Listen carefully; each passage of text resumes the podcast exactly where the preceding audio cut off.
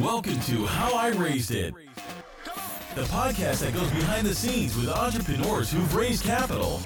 We uncover the tips, tricks, and techniques they use to get investors to write a check. Strap in and turn it up. Hi, welcome to another episode of How I Raised It, produced by Foundersuite.com. Today I have Ksenia Udina of UNest coming to us. How are you? I'm good. Thanks, Nathan. Pleasure to be here. Yeah, and you're based in LA, right? That's right. But originally from Russia. That's correct. How long have you been in LA or the US? Uh, it's been over 15 years now. So, long time. Did you come to the US to start a business or was it like your family moved here? No, I was like 18 years old. I came back like all by myself. Um, actually, was like very brave 18 year old, um, and came here for like for studying basically. You know, um, it was a short summer program for students, um, and you know, I just fell in love with the, with the, with the country, uh, fell in love with people, um, and decided like, why would I ever go back? You know, it feels like home. Cool. it's sunny and beautiful, and people are friendly, right? So. Yeah, I've never been to Russia. It's on my places, my list of places to go for sure, because it sounds just fascinating in many ways. But uh, um, I'll hit you up for some tips. just don't go right now. Like don't don't go in the winter time. That's that's my only advice. Good advice. Um, all right. Well, what is UNest? What do you guys do? Yeah, uh, so UNest at UNest we built uh, the first mobile app of its kind uh, that makes it easier than ever before for parents save for their kids' education with tax-free college savings plans. So basically, we are addressing a huge problem in this country. You might have heard that you know the student debt has reached enormous levels of 1.7 trillion dollars right now, and a lot of parents are struggling to save for college. They're looking for the best solutions, but existing solutions are very complex, time-consuming, you know, intimidating for people. So we just decided to simplify this process and put it on the mobile app. And so, and full disclosure, my wife has done it all for us. So I don't even know how this works. But currently, before you came along, I would go open up a 529 retirement account. Is that correct? Is that sort of the Uh, alternative, or how? F- f- f- 529 college savings plan. Yeah. And and is that a difficult process to do? I should ask my wife this, but uh yeah no r- right now like it's, it's pretty it's pretty difficult uh so first of all like 70% of people in the country don't even know that 529 plans exist right like you know uh huge problem of just lack of awareness yeah. the second problem is complexity because people can either do it uh, through the state directly or through financial advisors and basically states you can imagine like they're not you know doing amazing job of like educating uh, people and making it very accessible and available for them. It's very like long application process. Uh, and financial advisors i mean like they need to deal with a lot of uh, paper applications. Like you know it's very manual process and they receive very little in commissions. So they're not even incentivized to you know uh, bring 529 plans to more people. Okay. Yeah. And why is the 529 state based? I remember we had to pick which state to do it in, which I didn't make much sense to me. Right. Yeah. So so it's interesting. They all like all all plans are kind of equal in the sense that they grow tax free, right? All earnings in the accounts grow tax free, but they're sponsored by the states, and some states actually provide additional tax benefits uh, to like to the residents. It doesn't mean that your home state is the best plan for you. Uh, so, for example, California doesn't provide any additional tax benefits, you know, to the residents. So you need to look at other states to see and basically kind of look at the holistic picture. Uh, what are the returns? What are the fees? Who is managing the assets? You know, like what value you're getting out of the whole package. Yeah. Which state is best? If, is there a best one? uh, there are a few like really good states, um, you know, like Utah, New York, Illinois, just like top rated, you know, um, uh, you know, top rated plans by Morningstar. okay. So your app, is this a mobile app or, or desktop or both? Uh, right now, it's a mobile app. And is this sitting on top of kind of the structure of 529s or, or is this Yes. something completely separate? Yeah, yeah. We sit in on top of the 529 plan. So basically, our fun- function is uh, like a financial advisor, right? So imagine you would go to financial advisor. Uh, you would ask, okay, what's the best plan for me? Can you like help me to set up this, you know, account? Can you help me to manage it? For any questions that you have, like any misconceptions, uh, like you know, questions like can I change beneficiary? You know, how can I use proceeds? You would go to your financial advisor, right? Mm-hmm. So we basically uh, taking a role of the digital financial advisor to make it super simple, you know, accessible and scalable. Yeah, it makes sense. And the the sort of category of like robo advisors like Wealthfront and Betterment, do they not do college savings plans or is you know have you found a little niche here or is or what yeah so so it's interesting uh betterment i believe doesn't do any 529 plans right now. At wealthfront they do have it as a feature right? So basically wealthfront serves as a holistic financial advisor that's, that you know helps you with retirement planning and you know helps you set up the investment account. And one of the products is 529 plan. But because we're trying to solve this huge pain point for the consumers right i believe it's extremely important to be laser focused on one issue right? Just imagine like 70% don't even know about 529 mm-hmm. plans. Those people who know have like so many misconceptions like you know oh do i need to invest in my own state? Do i need to go to the school in my own state? How do i use you know proceeds that i believe that in order to solve this you know pain point for people you need to be laser focused on um, on one issue. And other differences also like we allow people to start with like very small investment you know for Wealthfront, I believe it's five hundred dollars to just open the account. For us, it's like twenty five dollars. Anyone can start, like with the minimum investment, minimum effort, um, and also like we're targeting, like basically we're focusing on uh, young families of, I would say, like mid income, right? Like you know, low to mid income that need it the most. They just can't mm-hmm. afford financial advisor, right? Like or um, uh, they can't afford to, to pay fees of financial advisor or like you know can't afford to find access to that um, uh, information basically. Yeah interesting.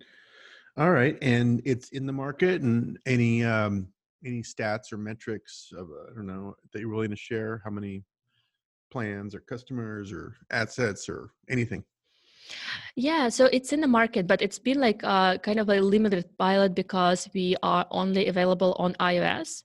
Mm-hmm. So right now we have like you know a couple thousand families that we service, uh, and like the basically the idea was okay, let's first build it to make sure like we can actually build it because no, no one ever has done it before right like mm-hmm. we have this amazing like you know first first move advantage uh, because the product is very complex and highly regulated as well second is like let's uh, kind of you know put it in hands of the first customers and get the feedback on what needs to be improved right? Uh, let's make sure that there is sufficient demand for it before we start raising you know uh, some some institutional capital. And lastly you know before we go full force into marketing let's build the android because 50% of our kind of target audience they are on android. Mm-hmm, for sure. Interesting. Okay Great. And what's the business model? Is it um like a SaaS model, or is it, are you taking like a percent uh, of the plan or savings? Yeah, so uh, I'll I'll just give like a com- comparison to traditional financial advisor. Mm-hmm. So traditionally, traditionally, the way financial advisors make money on 529 plans, they charge front loads that are very expensive. Uh, they like you know on average like five percent of the contribution, and then they charge additional uh, annual commission. So for the consumer, it's super expensive, right? Like you deposit, let's say thousand dollars, financial advisor take five, like fifty dollars right away. So what we decided to do is to eliminate all the broker dealer commissions, all the front loads, and just charge a simple advisory fee, like a monthly subscription fee, basically, mm-hmm. uh, for all the help and you know like the technical support that we provide. So right now it's only three dollars per month. Three dollars per month per yep per, per account. That's cheap. Yep. Um, okay, very good. So let's talk about raising money. How much have you guys raised, and over how many rounds? Um, okay let's see so we raised two and a half rounds mm-hmm. i should say. Uh, so initially I, I, raised like an angel round of 300000 but it was like you know pretty quick and simple because uh, i received the money from someone who knew me knew me before knew my track record uh, in the financial industry like you know believed in my ability to build a successful company. Um, and then we raised the seed round from institutional investors. So that round was uh, 2 million and we just um, recently closed some additional financing which hasn't been announced yet but uh, it's about 1.5 million. Okay great. It's, it's kind of a seed extension. It's not series a uh, it's not because we need money it's just because you know based on popular demand we decided to accept a little more money at a slightly higher valuation. Awesome. Um, let's come back to that but let's go to the seed round and i'm looking at uh, PitchBook, I see some angel groups like Band of Angels. Yeah. Um, maybe talk about putting that round together. Oh, that was a journey. Mm-hmm. um, but yeah, uh, it, it, was interesting. Like we started fundraising in LA. Um, and we quickly realized that LA is not like a super kind of fintech uh, friendly city. You know, like there are not so many like fintech uh, VCs out here, mm-hmm. and a lot of um, institutional institutional investors are also very kind of valuation sensitive. You know, like like when you raise money in Bay Area, like people are like less sensitive to valuations. If it's in LA, it's like usually there is like a cap on post money so we decided to go uh, outside of la and um, like i had to go to like san francisco houston new york like you know probably uh, i've been like on the on the road for a few months actually um, during the fundraising but eventually uh, what happened we found our lead investor uh, that actually supported female entrepreneurs they mm-hmm. sole kind of goal purpose is uh, identifying like exceptional female founders and invest in those companies. Uh, the name of that lead investor is Artemis Fund. Mm-hmm. They're based in Houston, um, and uh, they're led by three wonderful women. And another investor that uh, kind of committed pretty early is uh, one of the uh, one of Tim Draper's funds uh, called Draper Dra- uh, Draper Dragon. So they basically kind of co-led the investment, co-led the due diligence, and like in, in the meantime i was talking to some of the angel groups as well. And angel groups you know like the fact uh, that you know some some of the institutional money is already in and the pri- uh, the rounds has been priced. So they feel like a little kind of more confident investing at that point. So that's how we received money from band of angels and pasadena angels. Um, and when the when the round was like pretty much closed because initially we were going to raise 1.5 million uh, I received a really good call from uh, one of the LA investors uh, called Anthos Capital. Mm-hmm. which was actually one of my first meetings in LA. And I can give you like a little like interesting story about them as well. But yeah, so they they basically decided to to invest like at the at the very kind of like uh, um, at the at the tail end of the round. Be honest, did they pass originally and then when they hear that like some of these other funds are involved do they come back? I i hear that sometimes. Yeah no that actually like so uh th- this is like so true. It it happens like all the time like when uh yeah like someone passed and like you have a term sheet and round is all, all like almost uh, uh, you know subscribed uh, all of a sudden like everyone who passed on you previously like want to be in right? But with anthos it actually was different. Anthos uh, was my first meeting in la uh, the very first meeting and they loved the company they loved my background and they told me right away you know we want to we, we, want to invest but we do not lead the seed rounds mm, so yeah. they they feedback was basically go and find the term sheet and come back to us um, and five months later when i had the term sheet i pinged them and i was like hey i remember you were so interested in the company uh, like is it still you know the case? Would you like to talk? And we got on the call. It was like in a pretty quick call. They just like gave give us the update on the team give us update on the product uh, like what progress you've made in this you know couple months. And on the call they like we want to inv- invest like 500000 they actually ended up investing 750 and they became the largest uh, investor in the round so that's interesting. They're the largest investor, but they didn't want to lead it. Yeah. Is that it's an unusual strategy. Like this what do you is uncommon. This is very uncommon, and and I, and I think like any round has its own kind of you know specifics, right? Mhm. Uh, mine was definitely not a typical uh, round. Eh, So they usually lead Series A or Series B with very large checks, like five million to twenty million dollar checks. They usually do not even invest in the seed round, but they like the company so much that they decided that we want to come in and we want to come in with a large position to be able to follow on in the next round.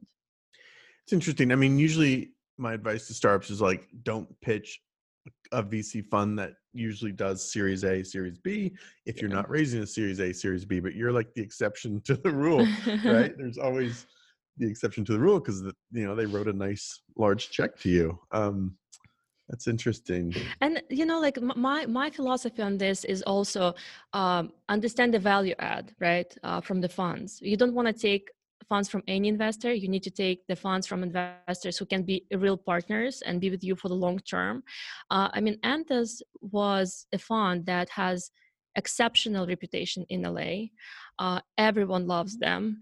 Uh, they provide a lot of help to portfolio companies. They provide a lot of introductions. They connect you to like you know celebrities and you know help with recruiting. And um, they stay low key but everyone really likes and respects them right? So to me it was actually an honor to, to get the check like so early on. Um, and i understand that they will be there for the long term and they will be supportive and will they will provide a lot of help. Yeah. Very cool. What is Draper Dragon? I've heard of, you know, obviously know Draper Fisher, Jurvetson, or, or DFJ, or whatever they've rebranded as, but what's Draper Dragon? Yeah, so Draper Dragon is one of the funds uh, of Tim Draper that actually focuses on uh, Asia and Mm. specifically China.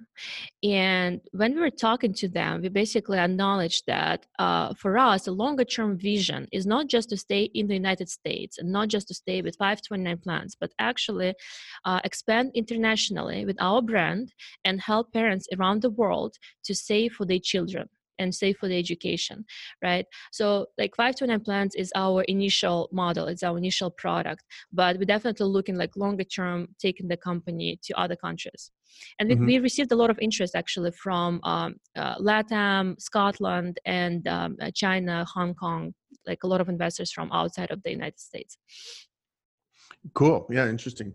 Um, did you, so you flew all over the place, New York, San Francisco, Houston, all over the place. How were you identifying good investors to go after?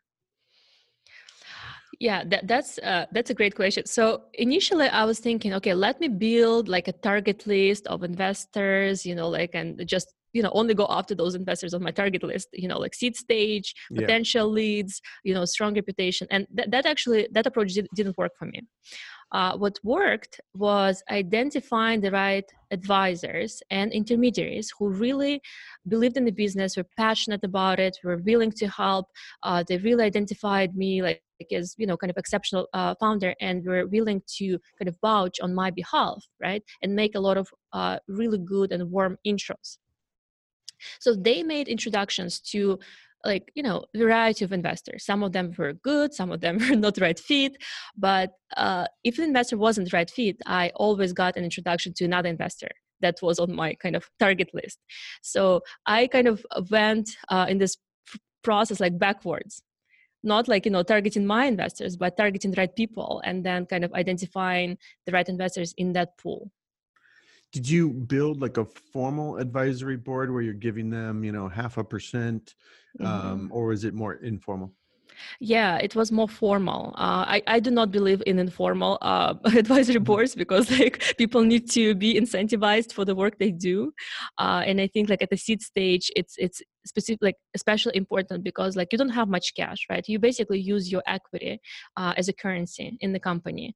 And you need to make sure that people are willing to take that equity because they, they believe that the company value will increase with their help right? And if they do like some work for you uh, the valuation will will go up.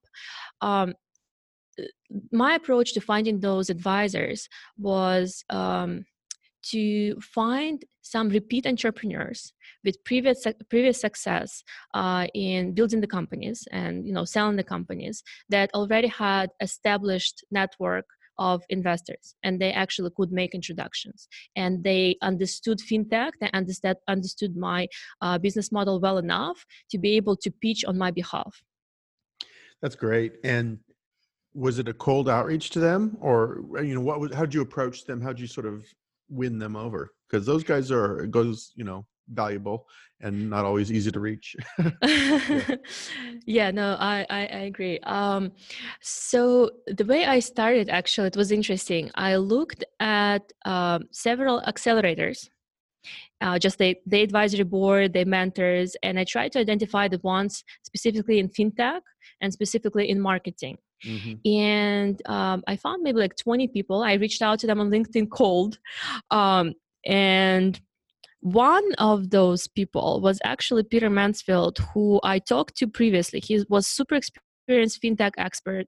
Uh, he was he already built a lot of successful companies before. He founded Marqeta, Property Bridge, Bill Float, So like experienced entrepreneur and we realized that hey like we already talked we, we know so many people like let's sit down like for coffee and you know um, find out how we can work together. He became uh, a chief marketing officer for the company like a year ago he already had an amazing network of other fintech founders, repeat entrepreneurs.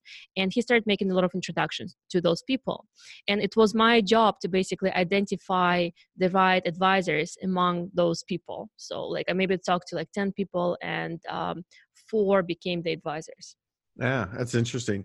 And what would your offer be to them? And what were your expectations of, you know, what they were supposed to provide? Like, how did you kind of structure that? Yeah, I you know I actually just pulled uh, like a you know typical template advisory agreement template from the mm-hmm. internet. It had it had a breakdown. okay, these are typical services and this is a typical equity for the seed stage company. So I just basically used a template. I didn't like you know didn't like reach out to my legal team for that.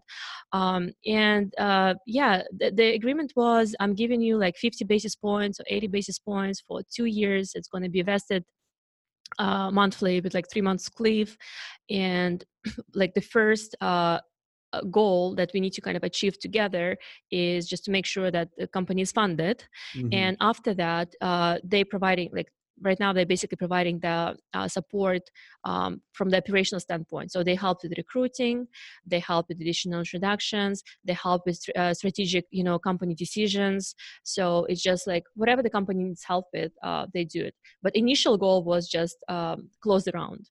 Yeah that's good. I like having this structured process. Um, very cool. So excellent. Anything um, we haven't covered you, you, we talked a little bit before the call and i was bemoaning the fact that we haven't had any female or women on this show for a while. Not by design it just has organically been like that. Um you know any tips for women who, who are getting ready to go raise um yeah i i would say like or stories my, yeah stories. I would say that my situation was like interesting because like when i was raising uh, it definitely wasn't easy because i was not only female founder but i was also a first time founder and in fintech. So it's like the, the, the most terrible combination you can imagine for fundraising. So uh, learned a lot of lessons. Um, one like one kind of story i can i can share and, and kind of uh, i'll translate it into tip. So one time uh, we were pitching uh, to two group of angel investors. And like usually i was the person who, who would pitch to investors because i'm the founder. Uh, but that time like we scheduled two meetings on one day. One was in, in san francisco and another one was uh, with san diego uh, you know group uh, through skype and i asked peter who was my cmo but he's like older guy he's like in his you know like mid 50s uh, to kind of like hey peter i can i can do them both at the same day like can you help me? Uh, he's like yeah happy to cover for you don't worry about it. So here we are pitching like to two band uh, i mean two groups of uh, angel investors uh, like telling them about the same story about you know the same same team same problem that we're solving you know same company exactly the same thing to the exactly the same group of mm-hmm, investors. mm-hmm, mm-hmm. And what happens? My group passes on me, and his group was like, "Wow, that's an exciting idea! Like, we take it to the next, you know, like next uh, screening process. Like, this is like one of the best companies we've heard about." And I'm like, Peter, something's going on here. like, why? so we decided that yeah going forward is and like the, the interesting thing to understand is that sometimes people have biases but they're kind of unconscious right? Like you know they, they they make decisions. They don't even like know why they make those type of decisions but you know uh, sometimes it just it just happens. So i told peter okay going forward let's make sure that we go to all pitch sessions together just to eliminate any type of gender bias. Um, you know you're there you kind of provide some credibility you build you build you know companies before you like repeat entrepreneur and male. I'm the first time founder but you know like if you do together probably like our chances to um, impress investors will increase. And since since then uh, that's how we've done it. And it definitely helped a lot to get a lot of you know a lot more positive responses from investors yeah that's funny.